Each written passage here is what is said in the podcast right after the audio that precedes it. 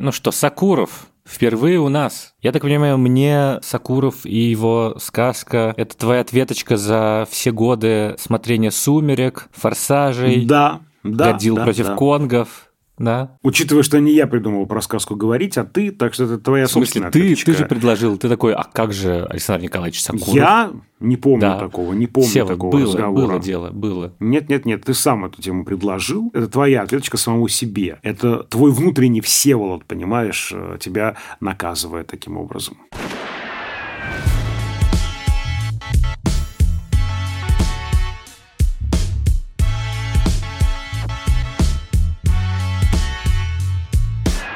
Всем привет! Это подкаст Кинопоиска крупным планом. Меня зовут Дауля Джинайдаров, я редактор видео и подкастов Кинопоиска. А я Всеволод Коршунов, киновед и куратор курса «Практическая кинокритика» в Московской школе кино. Каждую неделю мы обсуждаем новинки проката, иногда разбираем классические фильмы, а еще советуем, что посмотреть. В этом выпуске мы поговорим про последний фильм Александра Сакурова под названием «Сказка». Последний, потому что режиссер сам так сказал, что это финальная его работа, прощальная, так э, называемое завещание. А мы в последнее время только такие фильмы как-то и обсуждаем. Так что сегодня не просто будем говорить про сказку и не просто будем анализировать ее, но и думаю, что обсудим еще и все творчество Александра Сакурова, потому что он у нас впервые в подкасте, и до этого мы как-то все не добирались до него, потому что, ну, с одной стороны, он довольно известный автор и как бы один из главных отечественных режиссеров, с другой стороны, давно все-таки ничего не выпускал нового, чтобы мы в нашем подкасте про пример могли обсудить. И как будто бы он не стал массовым режиссером, массовым автором, чьи фильмы прямо вот в захлеб смотрят все. У меня такое ощущение есть от Сакурова. Все-таки чуть-чуть посложнее подступиться к фильму Сакурова, чем к любым другим нашим современным классикам. Я бы удивился, если бы фильмы Сакурова смотрели миллионы. Все-таки, да, он намеренно работает с ограничителями, с какими-то блокировками. Я думаю, что мы сегодня тоже вспомним про это. И намеренно как бы отсеивает аудиторию. Да, да, как бы «Мстители», «Аватар 2» и... Русский ковчег. В одном ряду. Хотя, кстати, «Русский ковчег» довольно хорошо собрал в США в свое Ну, время, конечно, так да, что да. это такой был кассовый успех. Но тут еще важно, что Сакуров все-таки воспринимается у нас как такая экспортная фигура. Он больше ценится за рубежом, нежели на родине. Вот такой вот парадокс. Ну, как парадокс? Мне кажется, это довольно понятная история. Часто нет пророка в своем отечестве, и, условно, все-таки главные фестивали мировые авторского кино, они в Европе, и логично, что победы за рубежом, они в целом больше ценятся зачастую за рубежом, но при этом, условно, если бы не было триумфов на Каннском кинофестивале Сакуровских и на других фестивалях, то есть у него есть «Золотой лев» в Венеции, напомню, то, возможно, его бы и в России не так ценили. Все-таки вот это вот э, тоже интересная всегда ситуация, что пока ты не докажешь людям извне, что ты чего-то стоишь, и тебя не начнут ценить там, здесь как будто бы скорее к тебе будет отношение, ну, как к одному из равных. Я просто еще хочу в этом контексте напомнить, что с самого начала своего творческого пути Александр Николаевич с трудом добирался до зрителя. Его фильм, в смысле, да, с трудом добирались до зрителя. Есть такая знаменитая история о том, что его дипломная картина в Авгике, экранизация э, платоновского текста «Река Потудань», «Одинокий голос человека», было приказано ее уничтожить. Просто уничтожить, смыть пленку, да, и уничтожить вообще негатив. И просто вынесли ее тайком из ГИКа в коробках с надписью, что это там какой-то другой фильм. И действительно, путь его был таким тернистым к зрителю всегда. И сказка в этом смысле очень показательна тоже, к сожалению, к сожалению, да, что фильм до сих пор не получил прокатного удостоверения, непонятно, когда получит и получит ли, и поэтому на экранах больших мы этот фильм не увидим, а фильм, очевидно, сделан для большого экрана, конечно. А увидели мы его на YouTube-канале Ксении Собчак. Интересная площадка для Александра Сакурова. Интересная склейка имен. Собчак, э, Сакуров, очень разные совершенно фигуры из разных как будто бы слоев реальности. Интересно, что это видео уже посмотрело больше миллиона человек, и вряд ли бы столько людей посмотрело бы авторское кино, практически видеоарт в кинотеатре или даже на стриминге. Так что, мне кажется, классная площадка, еще и потому, что случился своего рода закрытый показ. После фильма можно еще посмотреть обсуждение с участием многих уважаемых уважаемых деятелей культуры, включая самого Александра Сакурова, Юрий Сапрыкин, Антон Жилнов, Евгений Жаринов, режиссер Андрей Смирнов и, разумеется, YouTube-блогер и иногент Николай Соболев. Вот странно на сегодня сочетание имен, конечно, будут в выпуске, но, с другой стороны, и сам фильм сводит вместе интересные исторические личности и э, задается вопросом, а как бы они взаимодействовали друг с другом? Я в начале каждого подкаста вкратце описываю сюжет, картины, которую мы будем обсуждать, но и здесь чуть-чуть теряюсь, потому что сюжета как такового нету. Это скорее какое-то такое исследование, экскурсия по некоторому пространству, судя по всему, то ли аду, то ли чистилищу, то ли некоторому лимбу перед вратами в загробный мир, в котором встречаются Сталин, Гитлер, Муссолини и Черчилль. Причем не сами по себе, а в множественных обличиях. То есть куча двойников, которые друг друга называют брат, бразер. Каждый из них говорит на своем языке, там, на грузинском Сталин, на английском Черчилль, на немецком Гитлер, на итальянском Муссолини. И вот они каким-то образом толпятся у входа в то ли рай, то ли ад, в общем, ждут аудиенции у Бога и параллельно оказываются то в сумрачном лесу, дантовском, разумеется, то в некотором интересном пространстве, напоминающем то ли пустынную площадь, то ли такой гигантский мавзолей. И центральная часть кульминационная фильма — это такой своеобразный митинг, наверное, с участием огромного количества теней. Каких-то душ. Да, и у фильма, конечно, интересно очень визуальное решение. Даже я не был готов к степени экспериментальности сказки. Но ты-то такое кино любишь, тебе-то хочется постоянно себя испытывать какими-то новыми формами киноязыка. Как тебе? Чего ты ждал, что ты получил? Какие у тебя отношения с этим фильмом? Я э, садился смотреть этот фильм без особых каких-то ожиданий. То есть, конечно, мой интерес был подогрет не выдачей прокатного удостоверения, отменой показов фестивальных в рамках как раз фестиваля Кару Арт в кинотеатре «Октябрь». Я получил свою дозу экстремального киновпечатления, более чем. Просто есть такой штамп, да, который я не очень люблю использовать, но здесь это вот прямо то самое оглушительное впечатление. Фильм меня оглушил. Я, правда, не ожидал этого. Этот фильм может показаться скучным, если вы ждете, правда, нарративного кино, сюжетными поворотами, а здесь все события происходят на уровне киноязыка. Как бы они утоплены в ткань, да, аудиовизуальную. И здесь скорее важно, что мы сейчас увидим, да, как оно будет показано. Поэтому мне не было скучно. Мне вообще никогда не скучно на фильмах Сакурова. Даже если он исследует скуку и намеренно, да, заскучняет, если так можно выразиться, повествованием. Вот поэтому я получил свою прям порцию вот этого экспериментального киновпечатления. Я страшно воодушевлен. Я же скорее преодолевал себя во время просмотра, и первые 10 минут я постоянно смотрел, так, а сколько прошло? Остался час, осталось 55 минут, и думаю, господи, боже мой, как же тяжело все таки Но потом мой внутренний Всеволод Коршунов проявил себя, и я более-менее весь фильм остальной просмотрел уже даже и с интересом, и меня вовлекло внутрь вот это вот, вот странного шепотка, гула, вот вот странного перемещения туда-сюда, оттенков серого. И там же постоянно нужно читать субтитры еще, то есть ты постоянно должен быть включен. Uh-huh, то есть этот фильм нельзя uh-huh. посмотреть на фоне, пока режешь э, колбаску для бутерброда. Тебе нужно всматриваться и вслушиваться на самом деле. О, да, потому о, да. что там тоже на фоне происходят постоянно какие-то интересные вещи. И я постоянно выписывал какие-то фразы, потому что понимал, что мне нужно потом будет это обсуждать и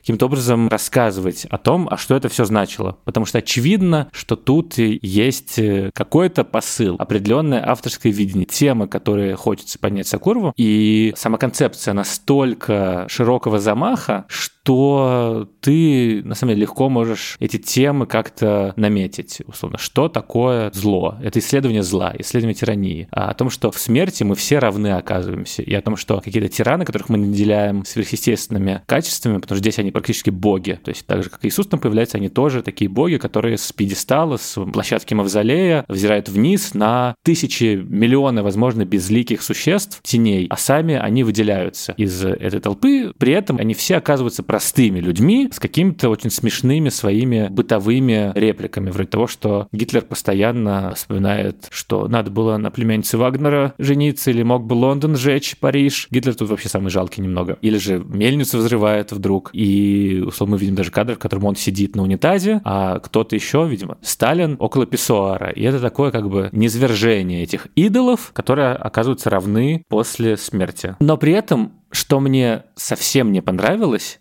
и это даже не связано столько с самим фильмом или с тем, как он сделан, или с какими-то его смыслами. Это вот эта вот завороженность художников, поэтов, режиссеров фигурами тиранов, злодеев, фигурами власти. Вот эта вот постоянная дилемма русскоязычной культуры про поэты власть, что это значит? Поэт и царь. Начиная с Пушкина, вот эти вот особые отношения одного из художников, у которого там, знаю, царь Николай I был личным цензором. И вот это как-то возвышает и самого поэта как будто бы. И мне, если честно, не очень нравится вот это вот слишком большое внимание к государственным деятелям, к людям власти, к главам государства, даже к военачальникам, потому что этого и так очень много в истории, этого и так очень много в образах прошлого, которые мы усваиваем, начиная со школы и дальше в в течение всей жизни, что история российского государства — это история борьбы за власть, а мировая история — это передел земель и постоянные войны. Мне кажется, это не совсем точно, и пора бы уже перевести фокус с вот этих вот и так уже обсосанных фигур властителей на людей. Мне не хочется говорить простых жителей мира, но в том-то и дело, что не такие простые. Каждый человек — это отдельная вселенная. И самое интересное, что может быть, это как раз попытаться понять то, как жили люди, просто жили в средневековье века, в 20 веке, что было с бытом, что было с мировоззрением, что было в их отношении друг к другу, какой была любовь, как они растили детей. История повседневности, история не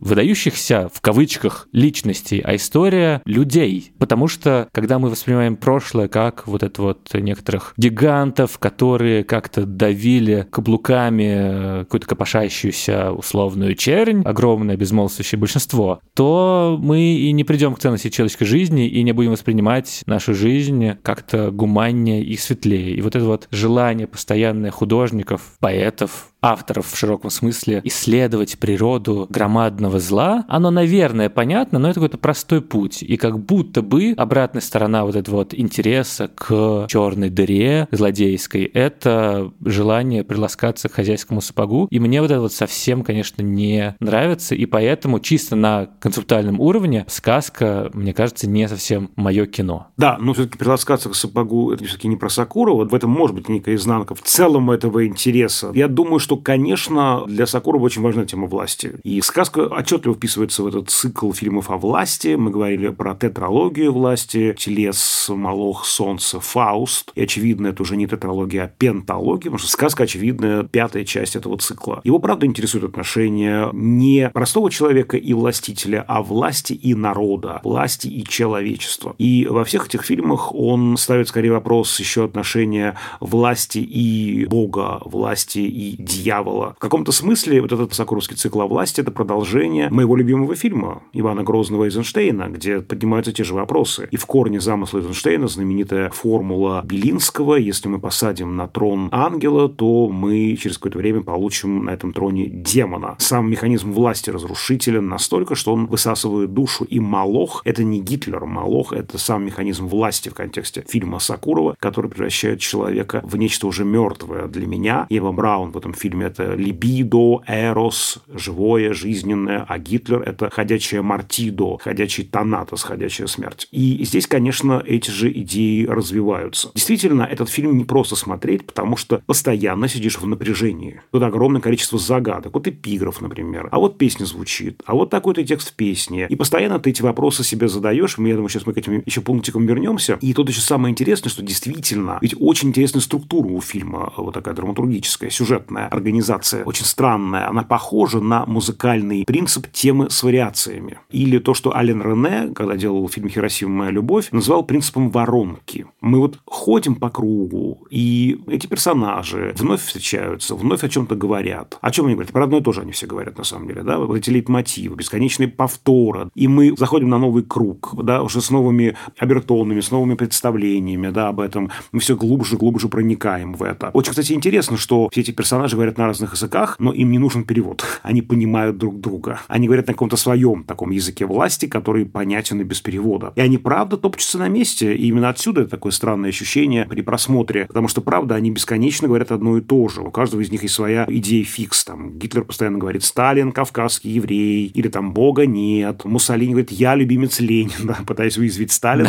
Сталин же хотел себя представить да, как преемника Ленина, что было в целом не вполне так, мягко говоря. «Я любимец отчисления на меня Ленин выделял, говорил Муссолини, а Сталин злится. Как там моя королева, постоянно вопрошает Черчилль. Коси траву, говорит Сталин, ну и так далее. Они все примерно про одно и то же говорят. То есть каждый что-то свое говорит, а все еще повторяют бесконечные тоже формулы «земную жизнь пройдя до половины». Ну и, конечно, каждый из них одержим империей. Империя, империя, империя. Каждый из них произносит эти слова. Очень часто они думают про Римскую империю, знаете ли. Да, кажется, что это та система координат, в которой им будет комфортно, действительно. Да, вот Римская империя, там, империя Александра Македонского, что-то вот такое. Им нужна древняя империя, древняя деспотия, да. И Наполеон. И Наполеон там появляется не случайно, естественно. И когда вот вначале ты слышишь «братья, братья», ты прям вздрагиваешь. Действительно, да, получается, что все они обращаются друг к другу братья. Потом ты понимаешь, о нет, совсем не так. Они не общаются друг с другом как братья. У них же вот есть эти так называемые клоны-двойники, они же сами просто в разных возрастах, моложе, старше, и они друг другу говорят братья. И не братья Сталин, Гитлер, Муссолини и Черчилль друг другу, о нет. Там такая очень тоже понятная граница прочерчена. Они скорее поддевают друг друга, они в конфликте друг с другом, они могут поделить мир по-прежнему, да, как и при жизни, да, они могли поделить мир. Поэтому вот это интересная такая вот у них коммуникация. И она сломана между ними, да, коммуникация-то это. И сломана коммуникация между ними и Богом, потому что Бог их не принимает. Бог как будто бы их вызывает, их же вызывают к этой двери, за которой что-то такое белоснежное, льющееся, да, световое, и какая-то тень гигантская там ходит. Но при этом он же их не принимает. То есть все сломаны коммуникации в этом мире. Именно отсюда это ощущение пробуксовки.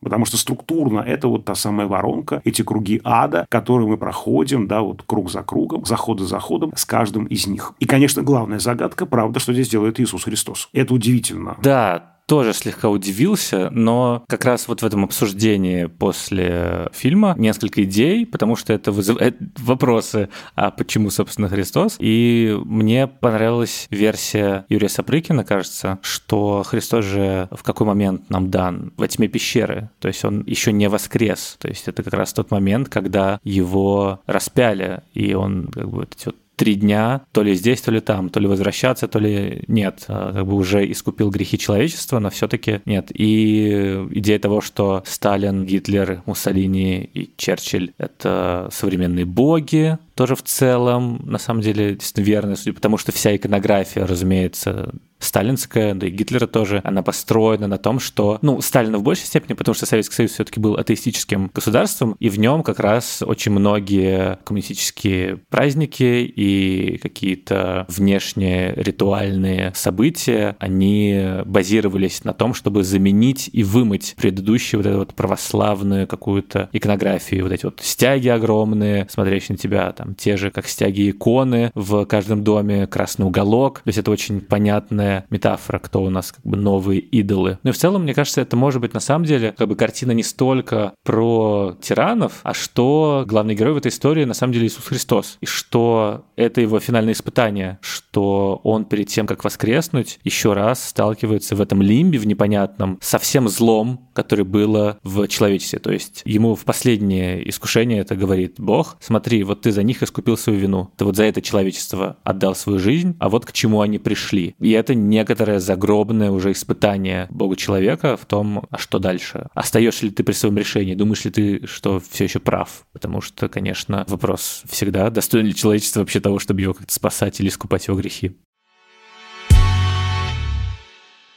Сокуров последовательно во всех своих фильмах занимается десакрализацией власти как вот Эйзенштейн делает в Иване Грозном, так и Сокуров очень последовательно, да, именно поэтому фиксация на каких-то бытовых вещах, про что они говорят, про какую-то ерунду они говорят, да, значит, опять же, вот эти телесные, физиологические вещи, мы буквально через звук начинаем ощущать их телесное присутствие, куда-то, знаешь, причмокивание, дыхание, вот телесные такие странные вещи, которые вообще, ну, обычно убираются из звуковой ткани фильма, зачем они нужны? Здесь их очень много для того, чтобы мы увидели их не как действительно богов, как сакральные фигуры, а как вот что-то такое очень близкое к нам. И в этом смысле очень, мне кажется, важной мысль Сакурова в этом обсуждении, что обычно мы это как-то не различаем, а он делает кино про разграничение личности и характера. Что личность – это человек со всеми его притязаниями, желаниями, мечтами, но есть клетка характера. Вот ты таков, и ты не можешь выбраться из этой клетки. Все твои притязания сталкиваются с этим, разбиваются о то, какой ты. Вот я помню, как мне очень поразила эта фраза Фрица Перлза, основателя гештальтерапии, терапии человек абсолютно здоровый психически – это человек без свойств, человек без характера. Потому что характер – это есть зазубрины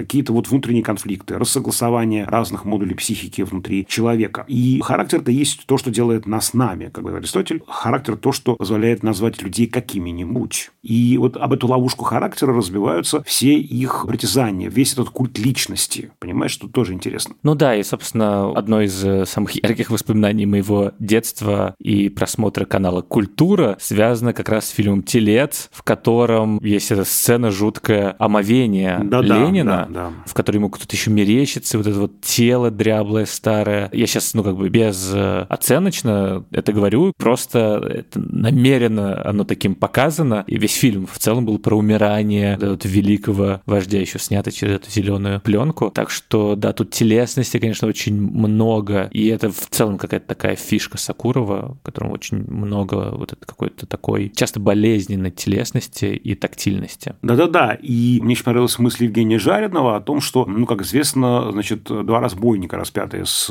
Христом одновременно, да, вот они тоже пошли как бы за ним. Несколько у нас получается вот этих вот спутников Христа не два, а четыре. И эти вот спутники его обскакали, потому что он смиренно лежит в этой пещере, в этом странном пространстве, а они постоянно ходят, постоянно плетут интриги. Значит, там Черчилль сбегает от всех пораньше, чтобы первым прибежать к этой двери. И у них, правда, кажется, больше шансов договориться чем у Христа, который смиренно ждет своей очереди. Ты знаешь, мне кажется очень важным здесь эпиграф к фильму. Это канон святому мученику Василиску Каманскому, песня 4, стих 4. «Ты удавил сатану, страстотерпец, божественными струнами мук твоих». Сокуров как будто ставит знак вопроса, удавил ли ты, Господь, сатану? Смог ли мир справиться со злом? Кажется, что нет. Напрасна ли жертва? Не знаю. Но, по крайней мере, мы видим, что это зло продолжает множиться в мире. И вот скорее действительно действительно здесь эта фраза, с которой готов дискутировать Сакуров. Муки мы видим, божественные струны мы видим, страсти Христовы мы видим, но результат кажется совсем другой по Сакурову, по крайней мере. Что меня еще заворожило, так это то, как говорят герои. То есть, с одной стороны, они общаются на разных языках, но понимают друг друга, и это такое как бы вавилонское столпотворение наоборот, как будто бы. То есть это тоже, на самом деле, про уравнение всех э, в смерти и в лимбе. Ну и про то, что вообще в загробном царстве чуть другие законы, в том числе физические, и законы языка, и все это пространство, оно поражает тебя не только визуально, такими вот странными туманными очертаниями, но и на аудиоуровне уровне. В целом, если просто аудио послушать, то на самом деле тоже довольно заворожительно это все звучит. И я даже потому, что если бы у Гитлера, Сталина, Черчилля и Муссолини был подкаст, то оно бы, конечно, как-то так и звучало. Такое душильное, бесконечная говорильня с дыханием. И ты думаешь, когда уже все это закончится. И то, как они говорят, это очень показательно. Они же, во-первых, не слышат друг друга чаще всего, отвечают один другому, только если это версия одного человека. Там, не знаю, Черчилль что-то рассказывает про маму, или же Гитлер Гитлеру, типа, вот, э, Ади, Ади, ты куда, ты куда ушел? А друг с другом они показательно как-то не общаются, то есть иногда шпили какие-то выдают, но они не слышат друг друга, они слишком заворожены звуком собственного голоса. Ну и когда условно возникает этот митинг и толпа этих теней, то тут-то, наконец, они в своей стихии, вот мы понимаем, это им нужно, они не хотят слушать другого, они хотят просто увидеть свое отражение в зрачках тысяч глаз. Единственное, что им в этом мире необходимо. Вот это вот единственное, что их волнует, власть. Бесконечное ощущение того, что они над толпой, того, что они одни единственные великие кумиры. Вот ради этого они и в какой-то момент продают свою душу. И они же с Богом действительно тоже пытаются договориться всячески. То есть э, как раз потому, что нету, в принципе, другого способа уже для них разговаривать с людьми. Они что-то требуют от них, либо же, если вдруг кто-то равный по силе, то окей, окей, давай договоримся, ты мне, я тебе. Это тоже, на самом деле, показательная какая-то история про людей из власти, это такое исследование того, как меняется коммуникация человека, как только он приведет какое-то количество времени в, того, что называется, властных коридорах, или в данном случае властных арках, властных пространствах, властных дворцах. Это то, что люди перестают верить в бескорыстность других людей. Ты настолько привык в процессе карабкания наверх чем-то жертвовать, идти на какие-то компромиссы, существовать играть в логике «ты мне, я тебе»,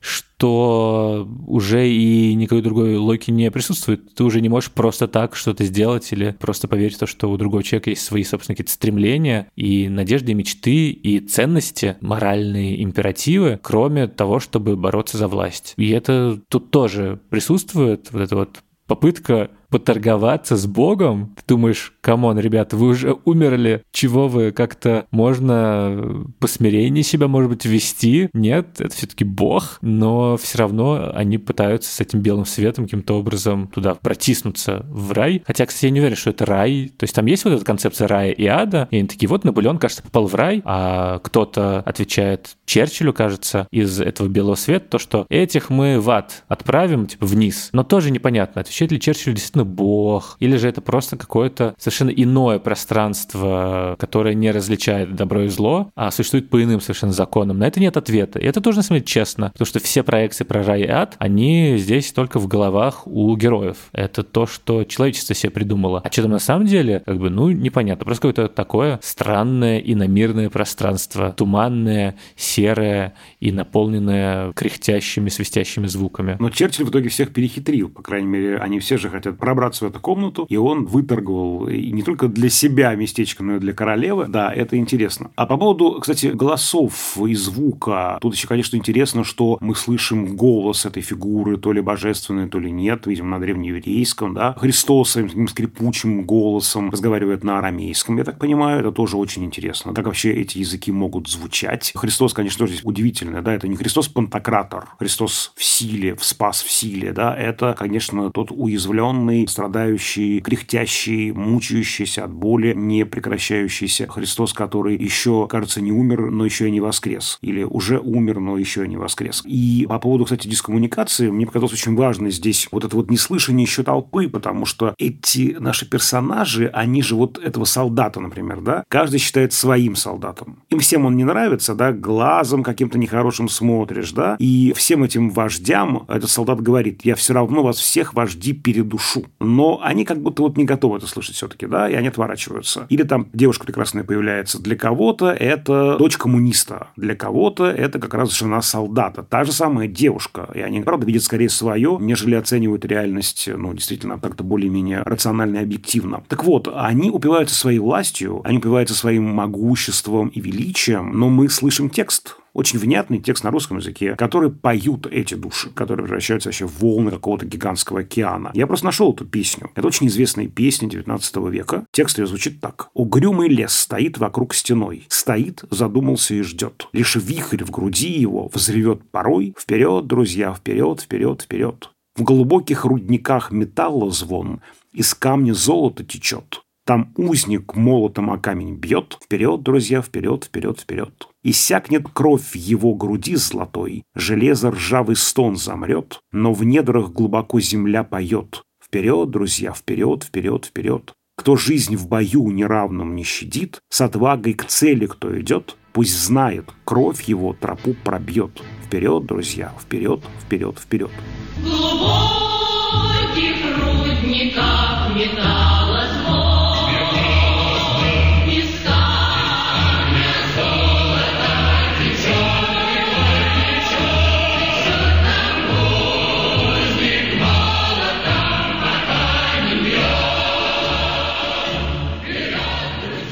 Эта песня была написана в Сибири в 19 веке. Это песня декабристов, которые вот работали на этих рудниках во глубине сибирских руд. Прям вот по формуле Пушкина. Про что эта песня? Это песня про страдания и жертвы. Это не про то, что вот мы вас любим, вожди, правьте нами больше. Это совершенно про другое. Народ им вообще про другое говорит. Понимаете, толпа. А куда вперед? Это же вниз вниз туда, на следующий уровень, этот уровень отработан, золото получено или там драгоценные какие-то металлы, нужно углубляться вниз. Вот это самая, опять же, воронка, круги ада, вниз. Очень страшная песня, на мой взгляд. То есть она такой как бы марш или гимн, она так воспринимается воспринимается, если вслушаться в текст, просто отор берет, про что поют эти люди, и что не слышат эти правители. Они правда упиваются своей славой. Они себя ощущают вот этим Христом в силе, спасом в силе, если так можно выразиться. Но, кажется, они таковыми не являются. И это, мне кажется, очень прям важный момент. Вообще текст песен, который здесь звучит, важные ключи. Вот там же на финальных титрах звучит песня. Я, кстати, не нашел этой песни. Было написано, что это из фонотеки самого Сакурова, а фраза там очень показательная. «Я закрываю зонтик свой, в нем снов и сказок больше нет». Странное название «сказка». Кто у нас, да, с зонтиком ходит? Там даже имя это звучит в песне Оля Лукоя. Персонаж Андерсона. Значит, вот он показывает сказки. Рассказывает, показывает сказки во снах. Получается, это последняя сказка. Страшная сказка. Сказок больше у Оли Лукои нет.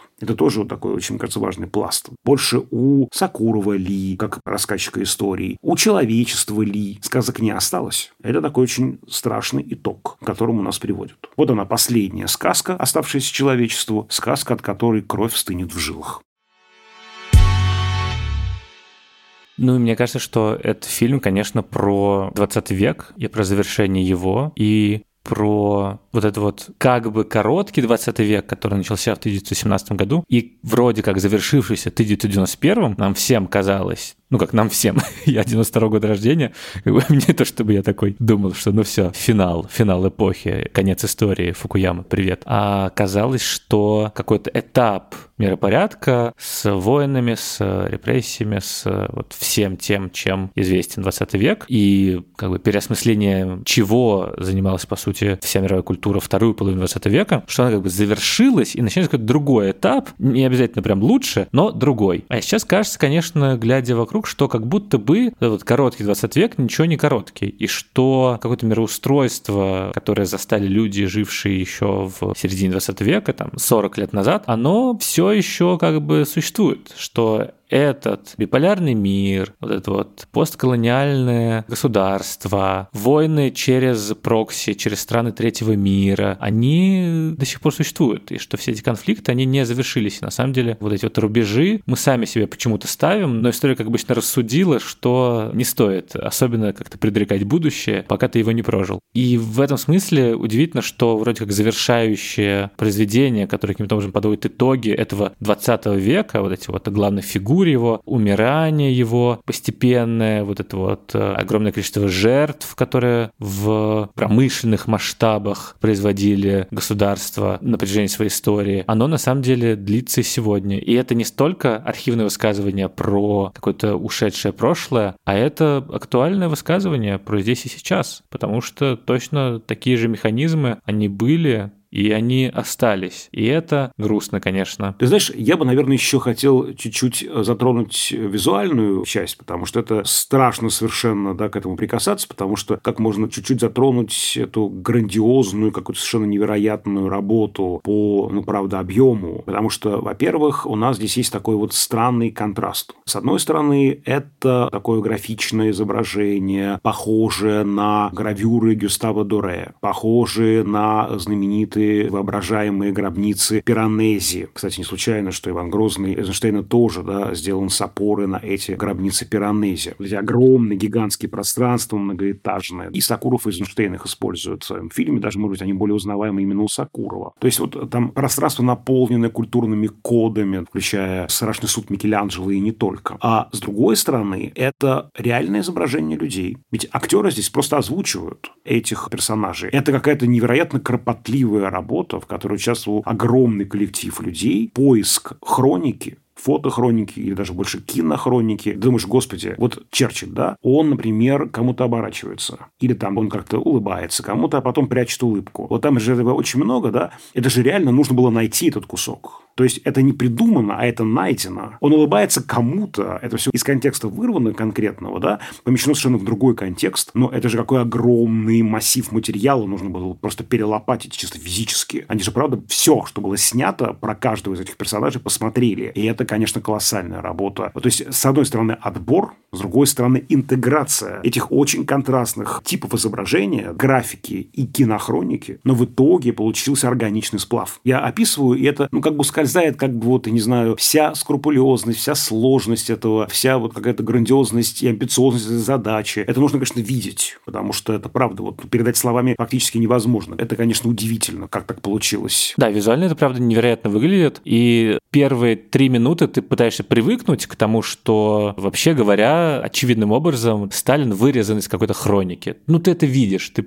понимаешь, что как бы он чуть-чуть не так общается, ты видишь вот эти края заблюренные, но где-то к 10-15 минуте ты, по забываешь про это и уже смотришь на них как на персонажей. И вместе с тем это неорганично. То есть в этом же и смысл, в том, что они существуют как бы вырваны из окружающей реальности, при этом находятся в ней. Ведь постоянно вот это неуютное ощущение зловещей долины, но не к лицам, а к самому присутствию их в этом пространстве. И это, конечно, тоже какое-то крутое формальное гениальное решение. Я сейчас не видел такого нигде больше. И э, если мы смотрим на кино как на сумму решений аудиовизуальных, на работу режиссера, на концептуальные некоторые формальные решения, то это, конечно, прям невероятная работа и очень смелая. Действительно, на границе с видеоартом где-то, и при этом, ну, это же кино, ну, то есть очевидным образом это куда-то разворачивает кинематограф в другую сторону. И очень круто, что таким радикальным экспериментатором с киноязыком оказывается оказывается живой классик, э, которому вот 72 года. И ты думаешь, ничего себе, какая витальность в этой режиссерской работе, какой интерес к изображению, к звуку и какое любопытство к нестандартному высказыванию кинематографическому. Это прям очень здорово. И главное, формальное решение не оторвано от концепции, потому что, ну, у тебя есть задача показать какое-то загробное пространство. Конечно, ты не можешь его показывать, ну, обычно. Ты не можешь его показать похожим на наш мир. Тебе нужно что-то новое придумать. И он придумал. То есть это прямо очень круто. Да, здесь еще, я думаю, сказывается интерес Сокурова к документальному кино. Он же еще выдающийся режиссер документального кино. У него такие вот две как бы струи в творчестве. Игровая и неигровая. И они тоже очень здорово соединены. Но я бы сказал, что он всегда, мне кажется, испытывал такой интерес к технологии. Тот же «Русский ковчег», снятый без единой склейки с помощью сложнейшего оборудования. Это была просто амбициозная задача. Мы уже избалованные Бёрдманом с иллюзией бесклеечности, хотя там есть склейки, и 1917 Мендеса с этой его однокадровостью, но это было сделано за 20 лет до. И это, конечно, важная его черта, как и Гадар, о котором тоже мы говорили. Гадар тоже испытывал очень большой интерес к технологиям. Ему было интересно пробовать что-то новое. И делал это уже в статусе действительно живого классика. Да, ну в целом интерес к формальному решению, то, что мне всегда импонирует в любых режиссерах, которые придумывают для конкретной истории какой-то ход, какой-то поворот, какое-то решение формальное, потому что история это не только что рассказано, но и как рассказано. И у Сакурова, конечно, как бы каждый фильм это какое-то вот попытка по-другому смотреть на изображение. Я не так много фильмов смотрел, но каждый из них отличается от другого, чисто на уровне того, как это устроено, того, как это сделано. И я читал тоже про его ранние работы, что он там как-то замедляет изображение, что он приближает, что какой-то дисторшн происходит на уровне прям вот пленки, на уровне уровне кадров, на уровне пикселей. И это очень круто. И это как раз показывает ремесленную сторону режиссерского дела, что он именно как режиссер крут. Не просто мыслитель, у которого есть какие-то идеи, но и просто как профессионал. Да, при этом в случае с Сакуровым это формальное решение еще есть ключ к произведению, да, к его концептуальному уровню. Они сшиты очень плотно, да, одно вытекает из другого, действительно. Ты знаешь, еще, я думаю, нужно сказать про важную особенность этого фильма, почему он может отпугивать кого-то, да, настораживать кого-то, потому что он полностью открыт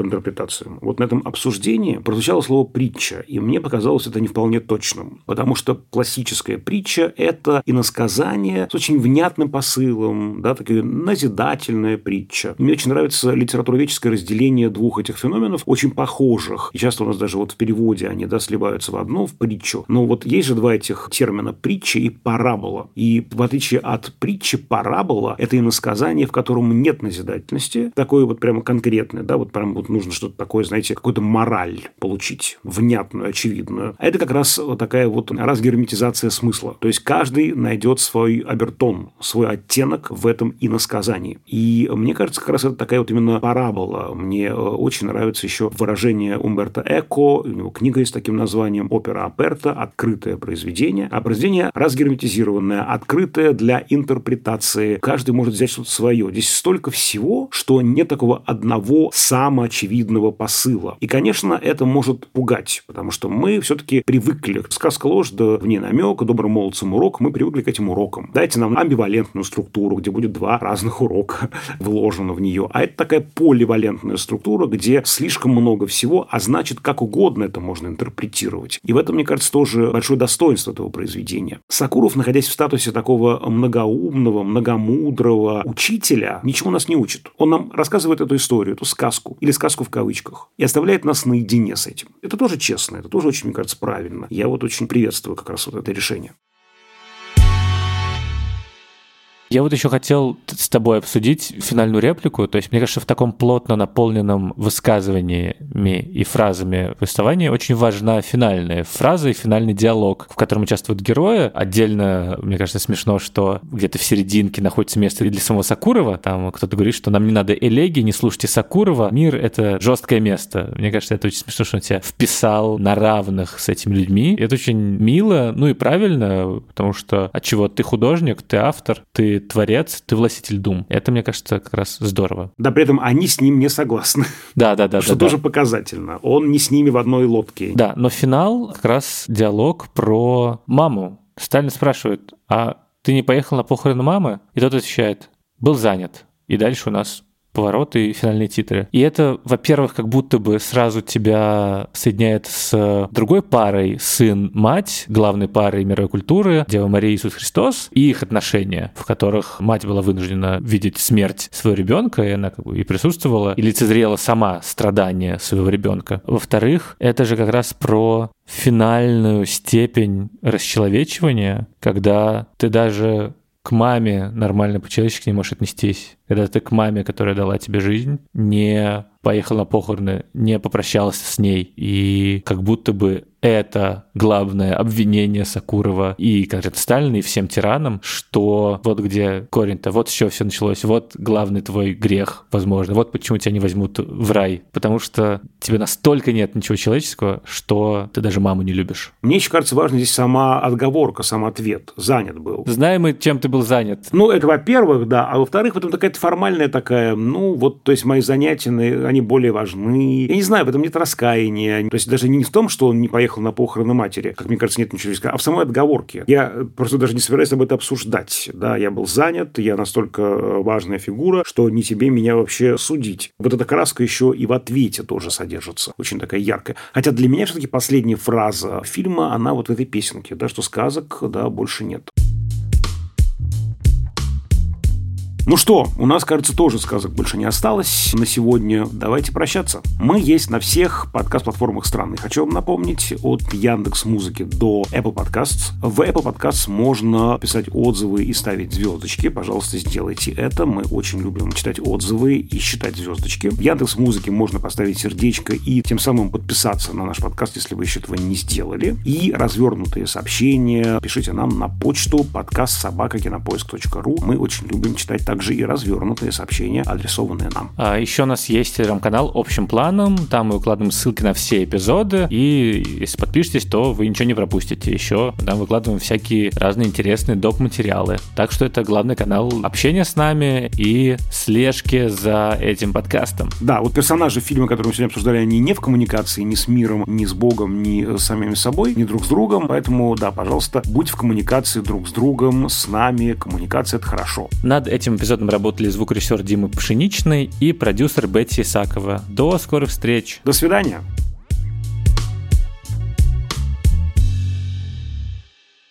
Но при этом нужно отдать должное. Все-таки, например, у Ксении Собчак было знаменитое интервью с Ларсом фон Триером. Да-да-да. С уже пожилым, э, таким в депрессии, с трясущимися руками. И очевидно, что, возможно, YouTube-канал Ксении Собчак и был создан ровно для того, чтобы на нем э, премьерилась э, сказка Сакурова. На самом деле интересно, что как бы вклад Ксении Собчак в искусство кино, он как бы в диапазоне от сказки Сакурова до Гитлер Капут. Ровно эту картину я сейчас вспомнил, да, как раз. Угу. Да, но, к примеру, «Блондинка в шоколаде», кстати, кстати говоря, отличное реалити-шоу, очень смешное. Вот просто люди не совсем поняли, что это образ.